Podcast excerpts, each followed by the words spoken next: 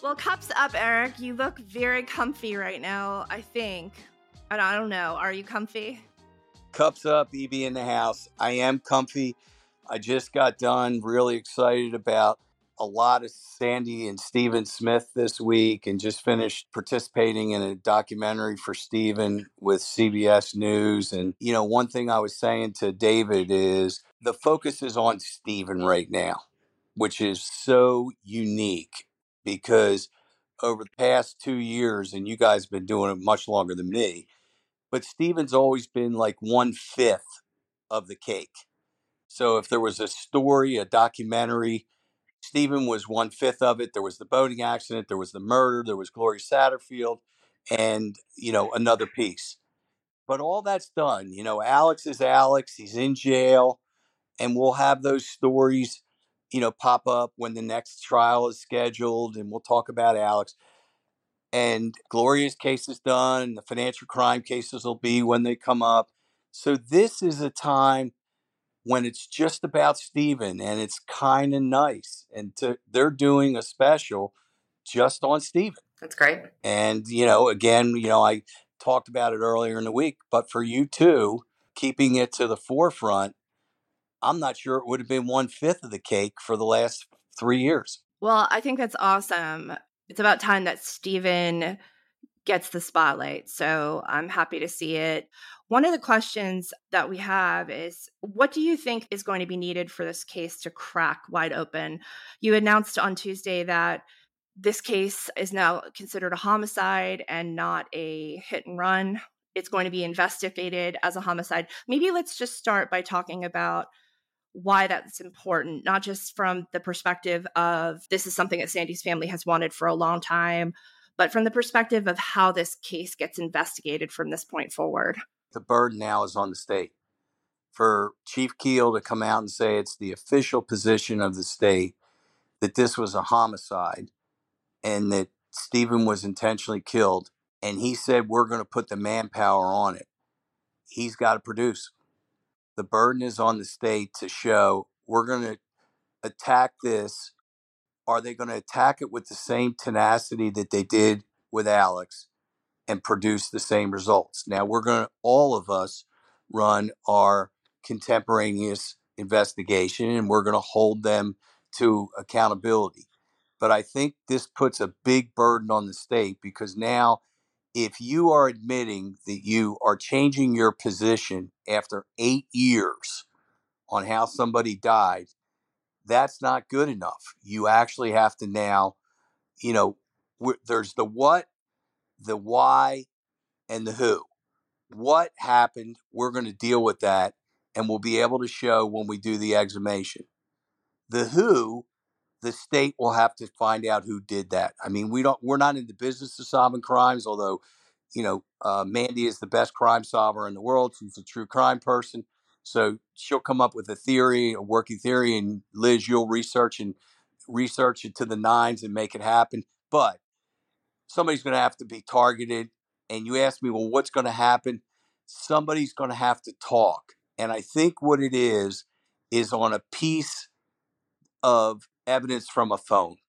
Something's going to give up on a post death phone call, or there may be something on Stephen's phone from a pre death phone call that maybe there's a dispute, or maybe somebody was afraid that Stephen was going to out their relationship, and that person was fearful that they would be outed for having something to do with Stephen. So I think it's going to be a break where somebody talks in conjunction with technology. What do you think, Mandy?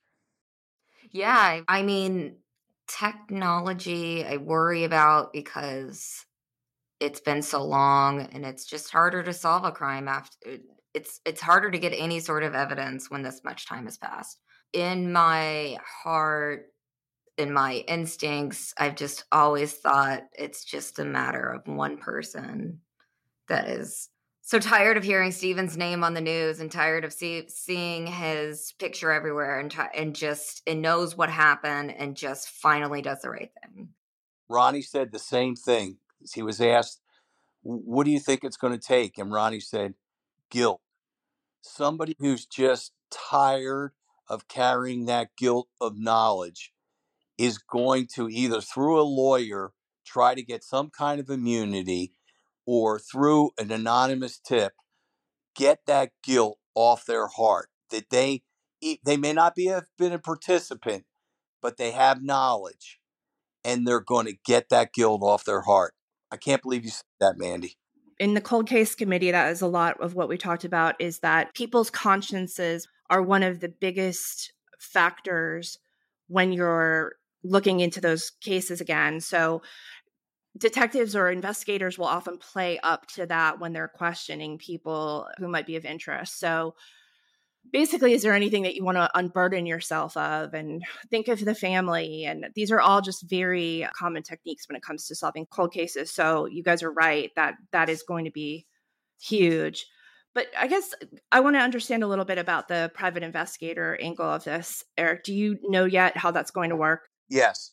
We have hired Dr. Michelle Dupree to run the forensic angle of it. She is helping us select. It looks like it's going to be a, a coroner from New York City who has tremendous experience in exhumation of bodies and then, you know, that have been buried over a long period of time. We already discussed that there's plenty of people that can do autopsies on somebody that died yesterday, but it takes a real special skill set to do it on a body that has been buried for a long time. And we are hiring, we're interviewing two investigators next week, early next week, who we want to look at the file for the first time.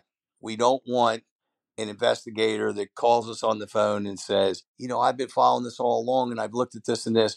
We want a real investigator that said that comes as if Stephen died yesterday at four o'clock in the morning and now gets the file and comes on the scene what would he do? That's actually a, that is kind of a dream come true uh, to have people treat this as brand new. Well, let me ask you, in your experience, because you guys are cold case people, are there different types of investigators? Just like I just told you, there's different types of uh, pathologists who are really good at fresh bodies versus, you know, bodies that have already decomposed. Is there investigators who are better being the second guy coming back and starting an investigation as opposed to, you know, somebody that's been knee deep in it. What are your thoughts on that? Well, yeah, there there are, but unfortunately, it's not. I mean, maybe there are private investigators out there that you can hire who do specialize in cold cases, but really, investigators are just local to whatever agency they belong to. So some are better at it than others, and that's the unfortunate thing. Because I think with the Golden State Killer what you saw is you saw people teaming up. There's no national expert on cold cases that you can sort of turn to, although there are people who might specialize in certain aspects of it, like genealogy or what have you. But one thing that's going to interest me in this is uh, what the the highway patrolmen who are involved say and who the first responders were, what they will say, and then also Sheriff T.C. Smalls I would be interested to hear what he has to say, especially after being put on the stand in Alex's trial. And he was called a liar. Well, basically, yeah. So I would be really interested to see what he has to say. And do you guys have plans to talk to them as well? Yeah, I again, you guys know so much, and I'm relying on a lot of it to come from you over the next couple weeks. I've only been involved since last Thursday, and since last Thursday, it's been you know a press blitz but yeah, I, I plan on uh, picking your brains as I did this morning. You know, I consider you guys to be incredible paralegals, thinking like almost lawyers. And you guys have been eating and sleeping and dreaming about this for four years. Uh, you know, you could just sit there and tell me what needs to be done and who we should talk to. All these names, you know, are new to me. So, this is your dream that you wanted, Mandy, right? This is what you wanted. Tell me how you want it to unfold, how it would look. I mean, I think pairing with SLED is huge, and that's done. But really, really hammering down on every single person that is named in that investigation file. And they need to know that this isn't going away because I think that all of these people have been living under this like, this is just a wave of people that are just going to move on and blah blah blah. They need to know it's it's not. It's going to happen, but the matter is, is like who comes to police first and who gets the, the deal at this point. These people need to talk and just continuing to apply pressure and really questioning all of these, every single person. And like Erin Presnell, she owes the public an explanation as to why she made that ruling and what was going on. I mean, is she, in a way, not a laughing stock? I don't want to be disrespectful, but it wasn't she just called out on the schoolyard by Chief Keel by what he said because Chief Keel says it's officially a, a homicide. And he said in his press release that she ruled that it was a. I mean, basically, he, he said that she was wrong in his press release, which is unusual. She certainly had a serious dispute with Officer Thomas Moore, right? Who was pretty firm in advocating, hey, this wasn't a highway fatality here. I wouldn't be feeling good if I was Dr. Presnell right now, would you? It says on July 8th, SLED crime scene agents attended the autopsy of Stephen N. Smith, where medical examiner Dr. Erin Presnell concluded Mr. Smith died from being struck by a motor vehicle. Due to the med- medical examiner's determination, the Hampton County Sheriff's Office requested the South Carolina uh, Highway Patrol to investigate Mr. Smith's death. So basically, that is them saying that's why SLED wasn't investigating this to begin with, and they aren't. They're pointing the finger at Erin. Do you remember, Mandy, when we spoke with an investigator who's the source of ours, and he looked at the autopsy and he was explaining to us that a lot of times medical examiners are getting their guidance when there's an unattended death. Obviously, they're they're not just feeling under the armpits like what's his face, but they're um, getting information, context clues, right? So when the coroner is telling her, and and that's what it seemed like was happening when he's telling Dr. Presnell that this was a car wreck, he was found in the middle of the road. That's what we were told about what was probably what probably had led to her conclusion in that um, she's going with the guy from the scene and what he's saying he thinks happened, right? Right, but like I I need to look back in the files because I just don't remember anybody besides her believing that. Even the coroner said he didn't agree with that. Yeah, after the fact though, because I think he. Yeah, it was all really weird. But yeah, I mean, I, I I just think for me to feel better about that statement and for me to feel better about this whole process, I would just like them instead of us read, reading between the lines of like, are they are they questioning that? Like, they just need to say we're investigating the investigation to see what happened. I like I would love to say that. Yes, I agree. Mandy, one thing you mentioned I wanted you to go back with is you said that the person who comes first gets the plea deal. Can you just explain that a little bit? Yes, that's what I was going to talk about. Really? Oh, okay. Yeah, okay. I'm Oh, that's fun. Eric, uh, take it away because I don't really know anything. you don't want to be last in line. Now that they've heard that somebody's coming, whether it's Liz, Mandy, and Eric, or it's SLED, they know that somebody's coming so if you're out there, you want to make sure you get there first. Because if you're third or fourth and you're not the first guy talking, you're looking and really getting pistol whipped. I'm just saying, you you got to be the first guy because you got to believe that somebody is going to talk, and you better be the first person. Yeah, and I'm excited to see that go down. I want to ask you a technical question, uh, ladies in preparation for my interview today, I looked at the death statements, the certificate of death, and there was one on July uh, 15, 2015, and then there were two in 2017. The first one was an amended one, and a second amended one. Why were there three? Why were there two done in succession in April of 2017? By Washington, the coroner. Tell me what your thoughts are about that. I think, first of all, at the very least, it just shows how egregious this and sloppy this entire investigation was. I mean, the what did we see? There were several things that wrong with those with those death certificates. The first one, so the first one that was issued said that he was hit in a hit and run and hit by a mirror, right? Hmm. Right. And then But it said um pending investigation. Pending investigation and the, I mean, you and I were laughing at this Mandy because obviously there's some egregious misspellings in that And typos. There was typos everywhere.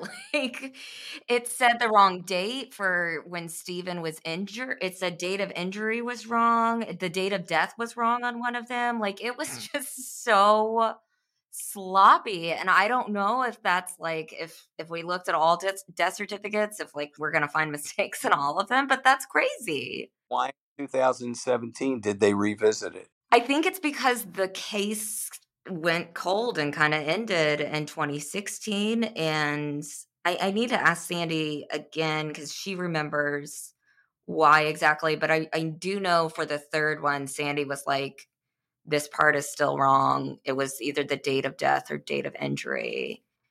And Yeah. there was something still wrong. And like, nobody should ever have to ask for freaking four death certificates. That's absurd and crazy just for because it's very basic information on there. Right. And for you to have three wrong ones is terrible and sloppy and awful. Well, additionally, like when you read the death certificate, the original one, it's very glib. And first of all, like you said, manner of death pending investigation. Cause of death, part one, was blunt head trauma. And then it's in parentheses, probably, which I think is a weird word to have on a death certificate, pedestrian, uh, because that's misspelled, in motor vehicle crash, comma, possibly struck by side mirror, no closed parentheses, which frankly bothers me, no space after the comma. so annoying. But this was issued on July 14th, 2015, so a full week after. And then it said how how the injury occurred. It said sub wa wa apparently misspelled hit by a moving vehicle possible a truck. So that is this death certificate. That gives you a lot of comfort, doesn't it?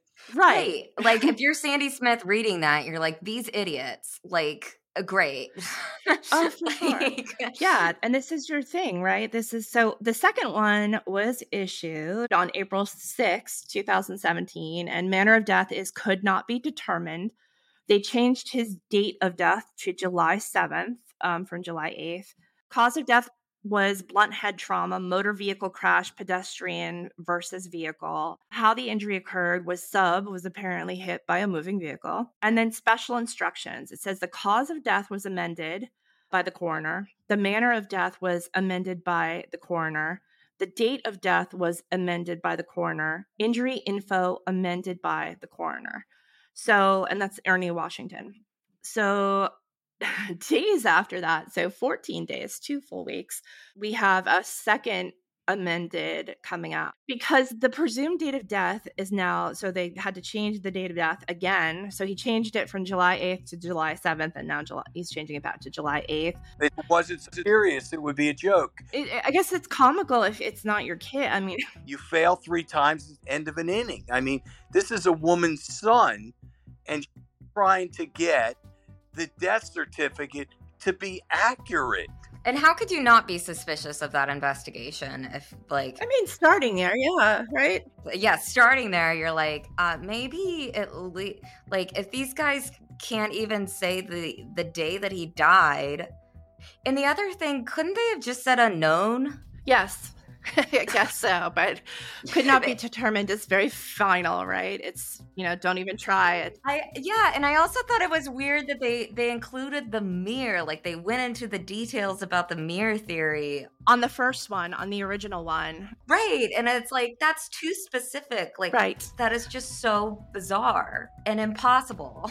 Ha- have you seen death certificates before, guys? That they just don't know the cause of death and they do write unknown. I, I don't. I haven't seen a lot. Tell me about that. I haven't seen a lot. It's one of the five manners of death, right? yeah There's accident, homicide, unknown, suicide, and natural.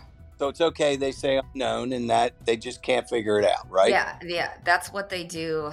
I know I've seen it in other cases, but um, a lot like a lot of times it's they can't figure out if it's like a suicide or an accident. We'll be right back. This podcast is sponsored by BetterHelp. I love that BetterHelp believes in making professional therapy accessible, affordable, and convenient. So anyone who struggles with life's challenges can get help anytime, anywhere. BetterHelp offers access to licensed, trained, experienced, and accredited psychologists, marriage and family therapists, clinical social workers, and board licensed professional counselors. They specialize in helping you cope with stress, anxiety, relationships, addiction, grief, and more. After you sign up, they match you with an available therapist who fits your objectives, preferences, and the type of issues that you are dealing with. Discover your potential with BetterHelp. Visit betterhelp.com slash COJ today to get 10% off your first month. That's betterhelp, H-E-L-P dot com slash C-O-J. With the Stephen Smith case, I think that what's so crazy to me is how it's been really interesting this week because it's very clear that a lot of agencies have just found out about this case, which is great. And they're going through the motions of going through it. And Liz, have you seen the headlines that are like, why did Stephen Smith have a rape kit? Stephen Smith had a rape kit. And it's like all of the questions that we had years ago. And we're like, but it's kind of validating to see that everybody else is seeing how just insane this entire case file was. It's the wildest ride that, like, I had to talk about that, and that was a a difficult topic to talk about, like a rape kit. And the the answer is because there could be some identifying body fluids as a result of that that that they may have matched up with some you know library of catalog of criminals that they may have had DNA matching or there could have been and and I'm not being graphic you know, was there multiple body fluids where he was, you know, assaulted and then killed? So obviously they would do a rape kit. And what I found out today from our expert, you're not going to believe this, 60% of the times that they do rape kits, they don't follow through with any uh, additional identification. They don't use the rape kit. That's adorable that you think that we'd be surprised by that awful statistic. yeah, yeah, they sit on shelves, Eric. They don't care. The way that they do them to people who are living is horrific. Yeah. A lot of times. Uh, it's not, it's a horrific process, traumatizing. Um, this is all new to me. You guys, it's in your lexicon. You've seen it. You were at the sheriff's department, Liz. Mandy, you have investigated this stuff for years and years. I mean, it's it's frightening stuff to hear that you could have a rape kit test done and they don't complete the kit. Well, they I mean, in this case it, it just disappeared. There's no other record of it. So we don't know it's not just that it wasn't tested, it's that we don't know where and this and doesn't that sound familiar? The boat crash case, missing DNA. And the other thing is like, how did they get to that point? If you are thinking that a kid is in the road and that he was hit by a car, why did anybody on that scene believe that a rape kit was necessary? Like something something went on on that scene.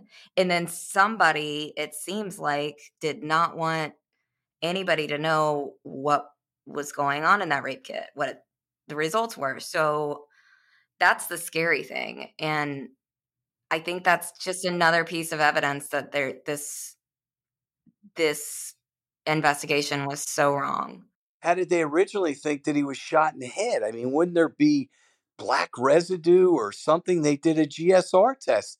I mean, w- w- what are you looking at when you're doing this stuff? Well, our source um, back in 2019 has investigated a lot of deaths, was telling Liz and I that it is possible really really small guns i forget like a 22 the bullet wound is very very narrow and tiny and sometimes it does look kind of like a, a, stab wound or a like and stevens stevens head was like really really messed up so i could see why they would think that more so than a freaking hit and run because it, that was just insane. And it's crazy that it took this long for them to just come out and say this was a murder. Well, the issue with the gunshot residue is, is that there was no gun around Stephen's body. So you don't commit suicide and then get rid of the weapon. So that was what always struck me as odd. But the thing with the rape kit, to um, going back to that original conversation we had in 2019 when we got the case file, rape kits uh, can often be performed, I guess, or sometimes performed on unattended deaths, like deaths that you don't know the cause of just to cover your bases. So it's possible that they did that when they believed it was a homicide. So remember, SLED says that immediately, you know, Highway Patrol was sent away when Stephen's body was at the medical examiner's office. Highway Patrol was officially off of it. SLED was on it now because they believe he had been shot in the head.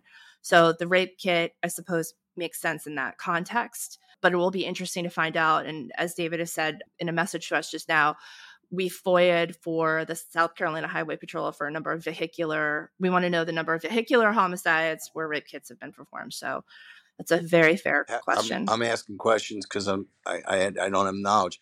Who does the rape kit test? Is it done at a hospital? Where is it done? Meaning, like, where does the who test for the DNA? It would go to SLED. It, so it depends on whether the agency has their own DNA lab, which they do in Beaufort County, but they don't in Hampton County. So that rape kit would have been, been sent to SLED. Who, where does it collect it?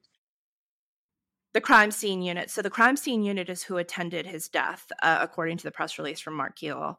So they would have taken which is normal.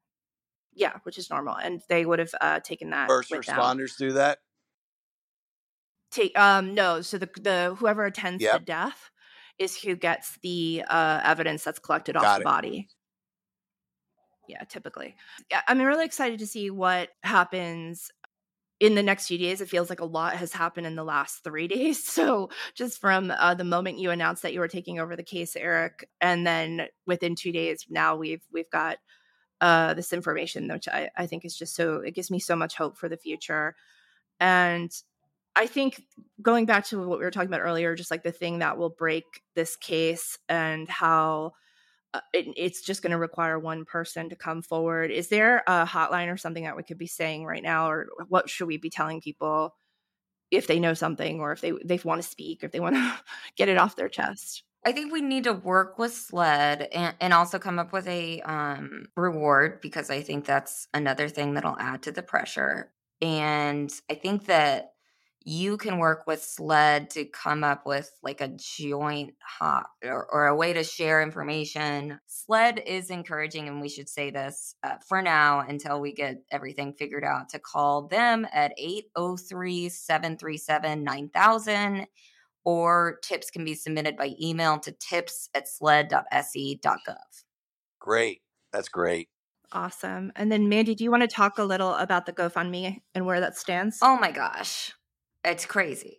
Let me refresh the page. It is at almost $104,000. Oh my goodness. Golly, man. And that's amazing. And uh, I was talking to Sandy earlier about how when we all announce that there's going to be a reward, we're, we're going to make sure to that everybody knows that this one doesn't have a deadline. yeah. This Just, is a real one. for people that might be new to this, the Murdaugh family had a reward and it came after criticism about why aren't they looking for the real killer and it had a deadline on it. So once they finally announced it, 90 days. had not very much time. I think it was yeah, something like that. Stop too, a double to, murder in ninety days to come forward. It wouldn't surprise me if Alex was like on the prison phone right now trying to collect that reward. I know, right now, yeah, like being like, "This is an MTEL operator calling from."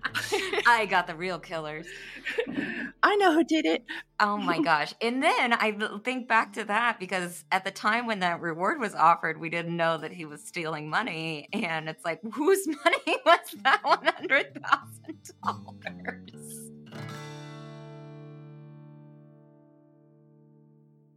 One more thing to say justiceforstephen.com will direct you straight to the GoFundMe. So if you want to, and we're going to keep that going and announce more about the future plans of where exactly where all that money is going. And, you know, all three of us are uh, big advocates of transparency. And so we can promise that and we have nothing i'm i'm not touching the gofundme it's yeah i was just going to ask because i'm i'm completely in the dark about the gofundme so i don't know anything about it is that i can talk about it yeah I, it is going to be in a trust account that i have opened in my law firm an escrow account that i have to open in conjunction with notifying the bar so the money comes into my trust account and it has to be accounted for.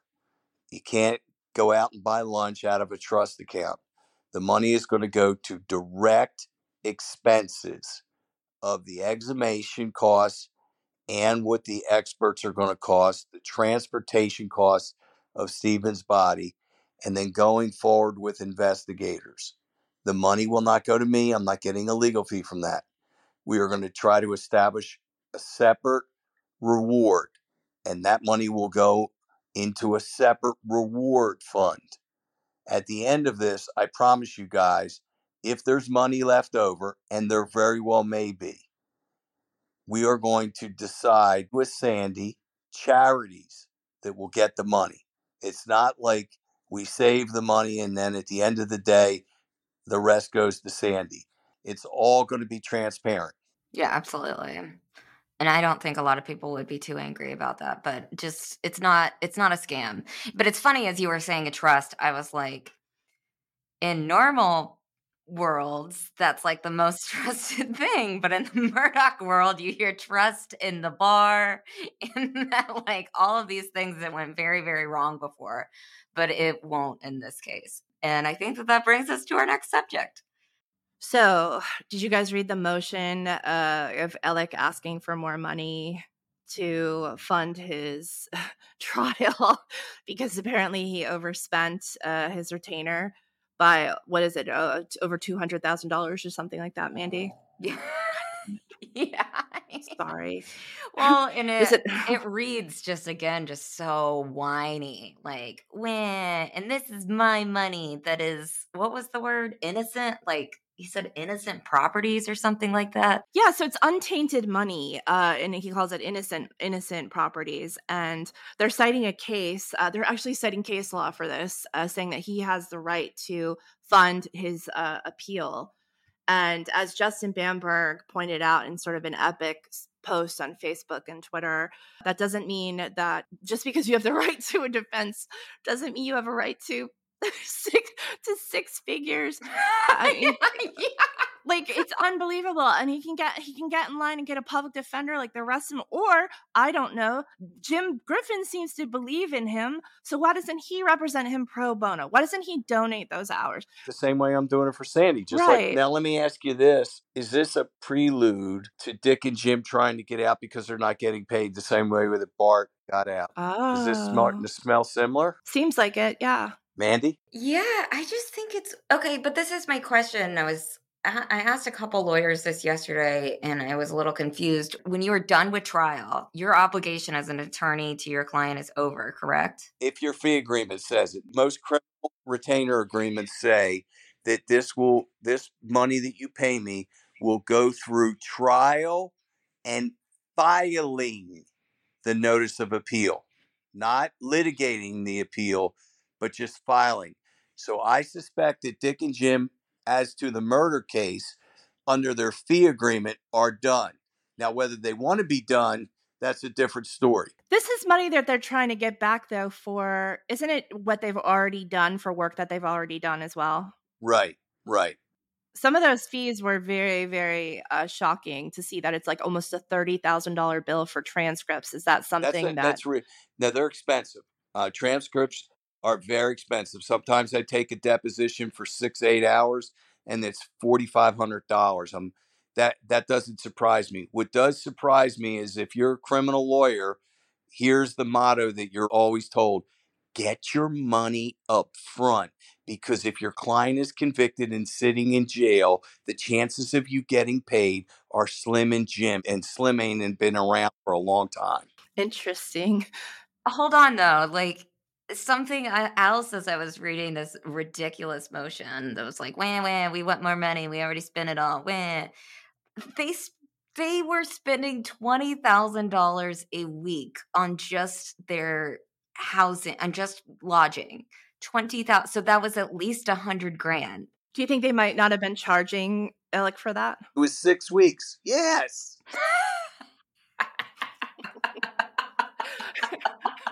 I just love that Alec charged his clients for his Hooters lunches, and Dick and Jim are now charging him for It's a their, real full circle. you know, luxury accommodations for salmon dinners and their wedding venue. yeah. my fee agreements under expenses, you pay for transportation costs, lodging costs, travel costs. I do mile at IRS, whatever, 15, 58 cents a mile. I put exactly what I would charge you for under the expense portion in the fee agreement. That's what's required by the bar. And they just happen to to pick a wedding venue as they're launching that Alex. Now, I don't think it's reasonable. Now, listen to me. I'm not allowed to fly first class. Why? Why aren't you allowed? The Who says custom. that? You, you fly coach. You're not allowed to stay at a Four Seasons or a Ritz Carlton. Again, who's who's allowed? You're just saying that like it's not good form. Is it in the agreement? It's not good form. No, you're right. It, it, it's custom and practice. But Liz, it's a very good question. Because Alex.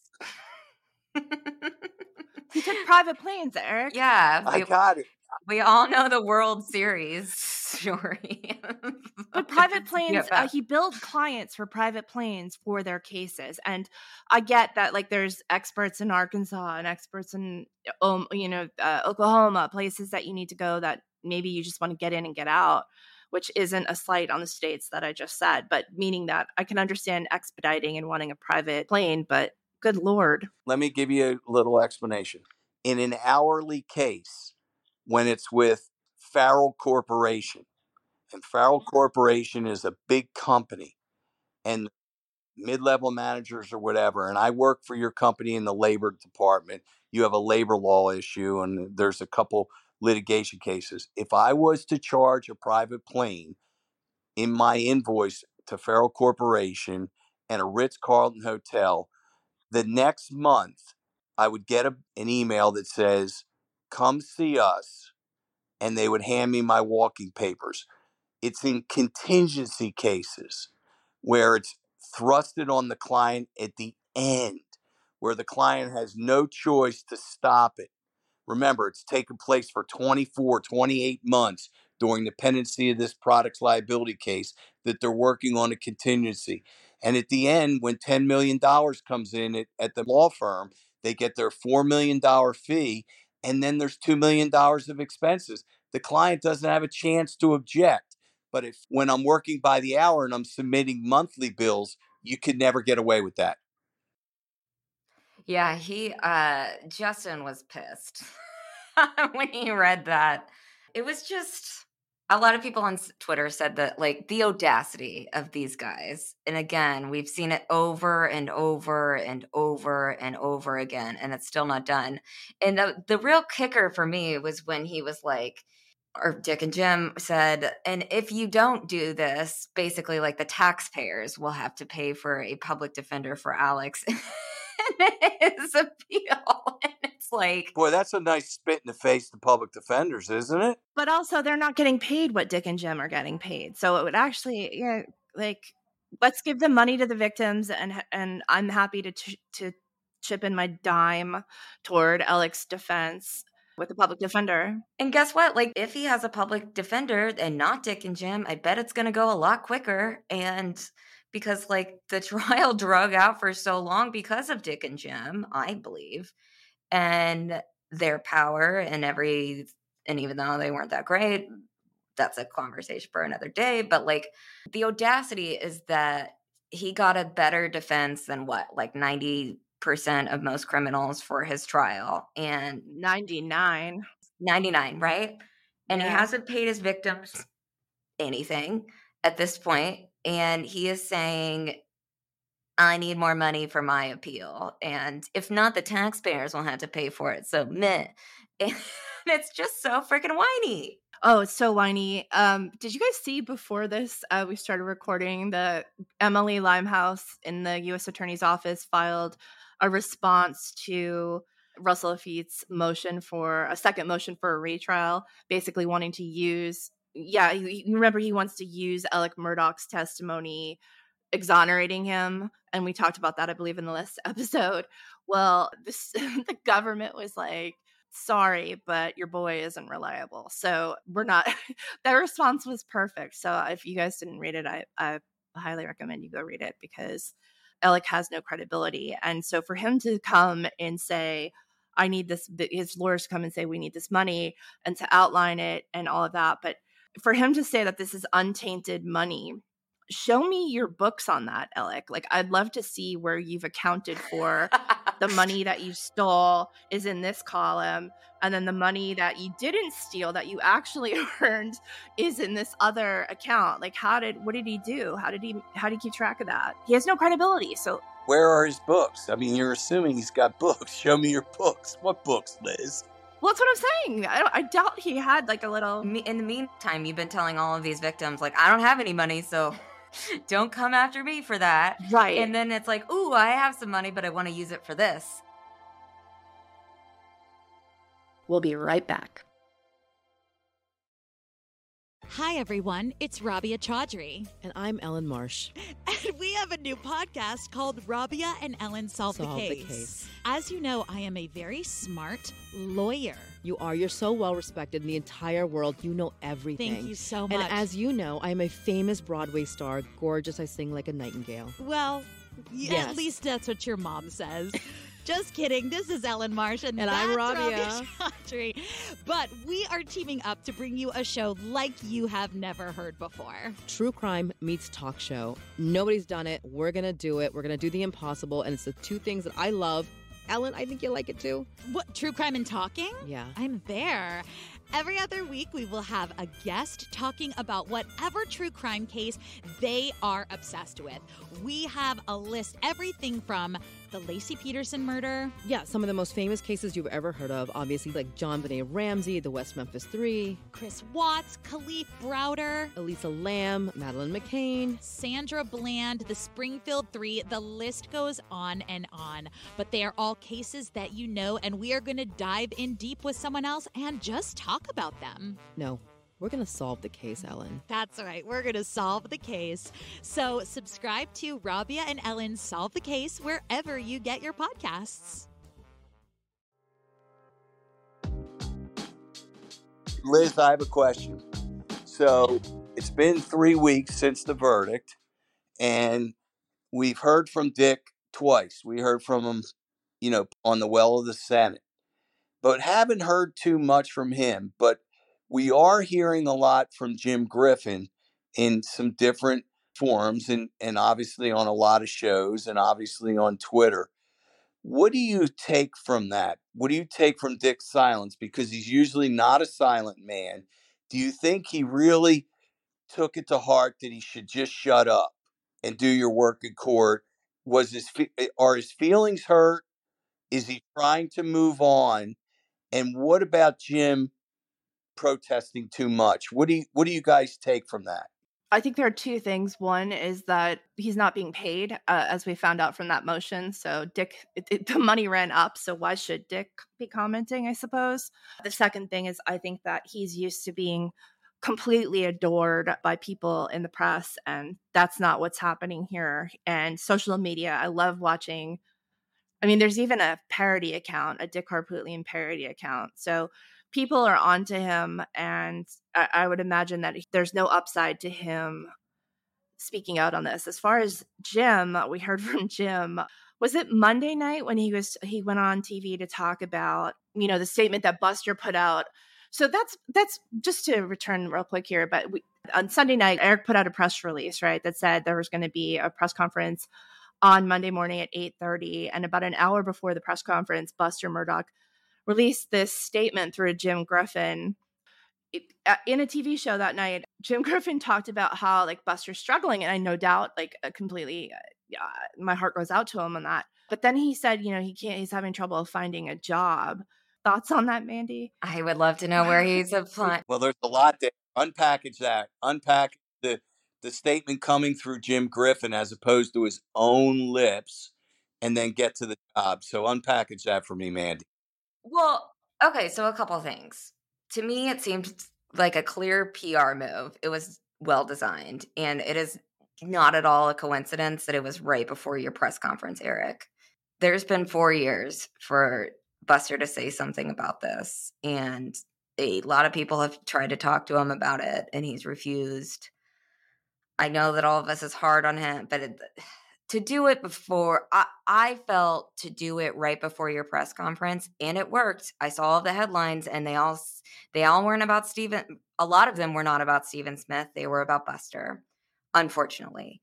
That whole thing was just really weird and what was going on online with all of these people coming at us saying that we were the ones blaming buster and we're the reasons why he's being harassed and this is all I got like this is all your fault, Mandy, several times. And that was just all really, really weird. And it seemed to be all the part of the same machine moving. And I'm not sure what was going on, but we are going to find out because it was just, I don't know, horrible and manipulative, it seemed like. And I just want to know what's going on with Jim. Like, I just wish that he knew that there's an out and he can take it at this point. I don't recall any of us ever insinuating or accusing that Buster Murdaugh had anything to do with his death. I don't know where that came from and why people would associate that with you, Mandy. I just don't know. There seems to be somebody out there um, pushing a narrative. Not sure who, and it seemed to be very much behind the scenes. His name coming up in the case file is different, but I don't know if it was a matter of people just getting the highlights of the story and not understanding or and then saying we were the first to report all this so it's all our fault i don't know what was going on but it seemed really gross do you think it was in response to my press release i, I never put that two to two together i believe that they tried to hijack the headlines on monday so it was not about Stephen, it was about Buster. And that's what happened. And, and you know what sucks about it is that that kind of paints us into a corner because the question I have then is like, why did they need to hijack Stephen? Why did they need to hijack the headlines? So if you have nothing to do, and I'm not saying they do, I want to make that very clear. But if somebody does not have something to do with something, somebody makes their statement earlier on, right? I mean, we're, we're we're now eight years almost into this, and now this is the first we're getting a statement since I'll I'll give him the benefit of the doubt. I mean, uh, June 2021 might have been uh, any time since then he could have said something. But to hijack the headlines, it's very strategic, and obviously we know they're they're working with a public relations company that is known for a lot of different things, including this type of strategy. So why employ that kind of strategy if you don't have anything to do with it?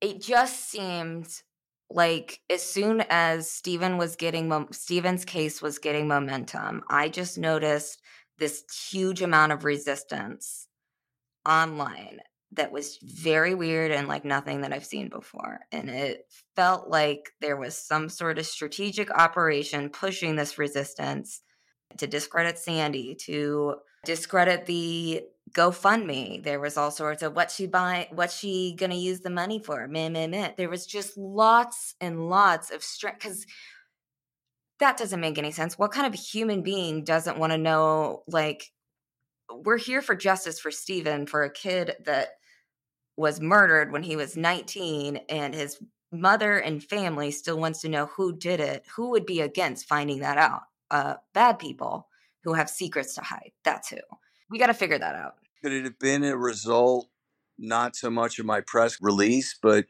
that comment that somebody screamed out when Alex was being carted away in cuffs, you know, justice next for Stephen Smith? Could that have been the catalyst? What do you think, guys? I don't know.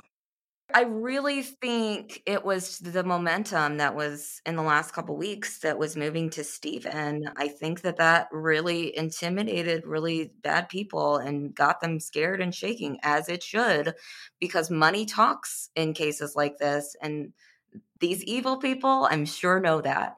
And the more money that you have, the more likely that you're going to get to the bottom of the truth. And that's extremely unfortunate. And I hate that. But it's kind of a fighting fire with fire situation, right, Mandy? It's like money gets you out of it. Well, money's going to get you into it. Like if if you can use your money or your position of power and influence to avoid the consequences of some serious behavior, then there should be a counter uh, initiative to that or something that exists in opposition to that. So using money to find out who did something, who should be held uh, accountable is is no different in my opinion it's just the same it's it, it, just meaning that I guess what's good for the goose is good for the gander, is what I'm trying to say. If you can use your money to get out of trouble, then certainly victims can use the money that they uh, either raise through fundraisers like this or naturally have to get answers. Speaking of victims and money and uh, where this money is coming from uh, for the victims of Alec Murdaugh, who uh, had their money stolen from them, part of the trust that is uh, Maggie's estate is staying with Buster, obviously, but most of it is going to uh, the Beach family and other clients of Mark Tinsley. And tonight at four o'clock, there was an auction in Georgia. It's a, it's a well known uh, auction house, and it's really not that far from Hampton County. It's like I looked it up, and it's west of Savannah. They put a couple, I think it was almost 200 photos up on Facebook showing showing pieces of Moselle that are up for auction. So it seems like we had this six week trial. The very last day, we have this field trip where they go to the jury is brought to Moselle. They see a bike in the front yard. They see a, somehow a shirt in the window. They see a chicken toy in one of the kennels. Uh, obviously, someone staged it like it was a, a, showing of a house. The Buster pot. Don't forget the Buster Christmas. Oh, the Buster pot. I forgot. Of the Christmas snowman Buster pot. With no pollen on it. Right, with no pollen very clearly this had been staged and just as soon as Alec gets his sentencing, now we see that uh, uh, the contents of Moselle, the sale of Moselle is going through. The contents of Moselle are now up for auction, and I know that he probably like obviously he, Alec doesn't need those couches and and all of that, so maybe they were holding on to them in the hopes that he was able to get out of this. But that money raised from the auction is going to go to the Beach family and uh, Miley Altman and Morgan Doughty, the clients of uh, the, the boat crash victims. Did you guys, was there anything that you were tempted to purchase from this auction? Well, wait, can we pause for a second? How, we know for sure that that, I was wondering, that money for sure goes to the victims. Yes. Does any of it go to Buster and the? Yeah, Buster gets 500. So uh, the agreement was already made that there's uh five, I think it's about 500, 550 that will go to Buster of Maggie's more than four or five million. So that that's that's already in set in stone. This money is from the house and it goes into her estate, right? So her estate is worth around between four and five million dollars, let's say.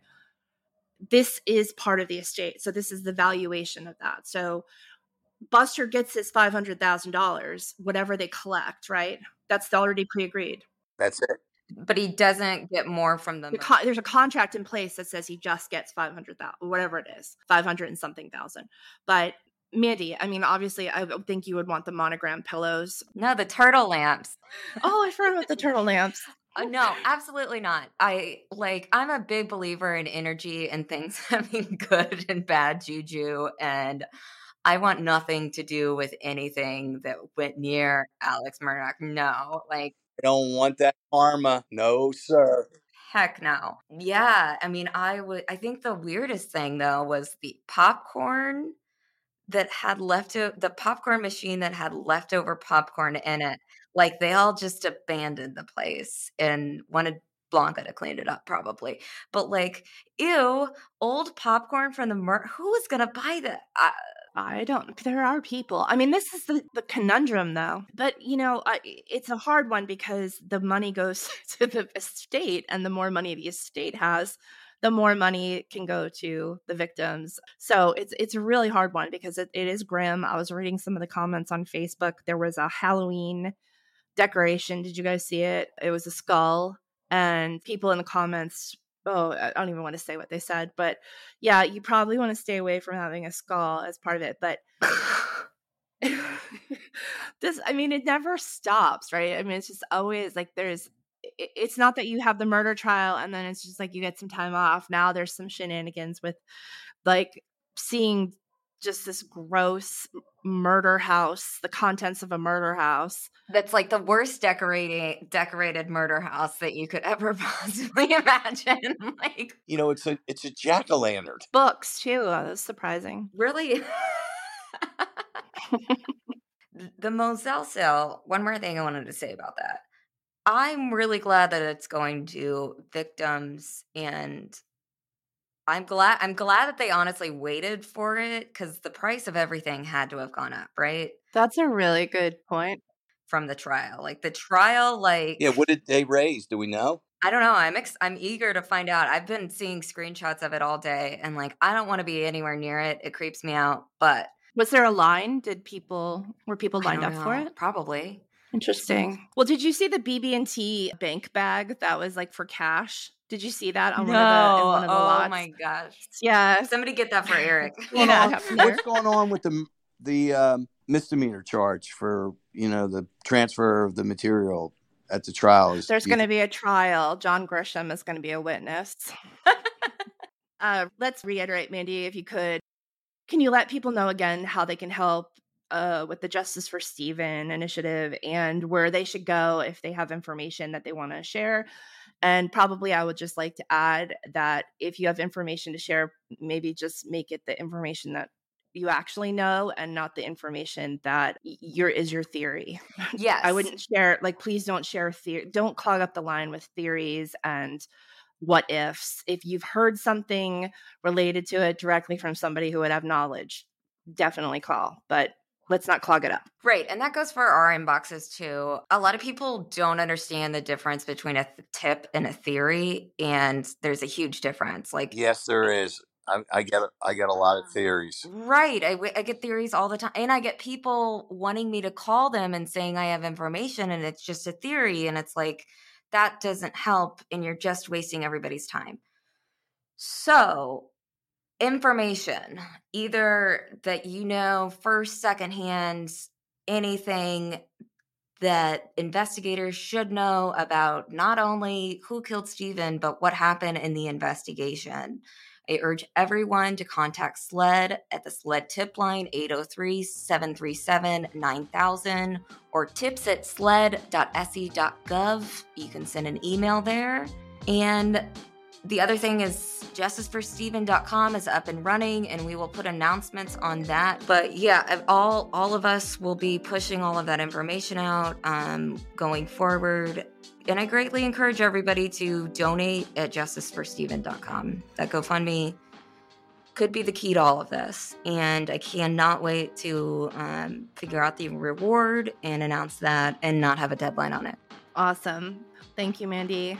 Well, Eric, I, I hope you're feeling better. Um, when I put my cups down, it's going to be with best wishes for your knee. I'm sorry that you're still in pain and that it's it's a hard one. So, cups down for you. you seem a little better today Yeah, modern medicine is wonderful, Mandy. cups down to everybody Cups down. Cups down, guys.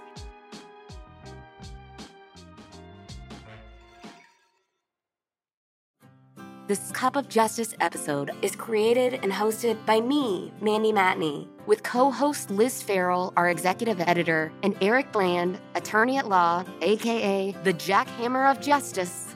From Luna Shark Productions.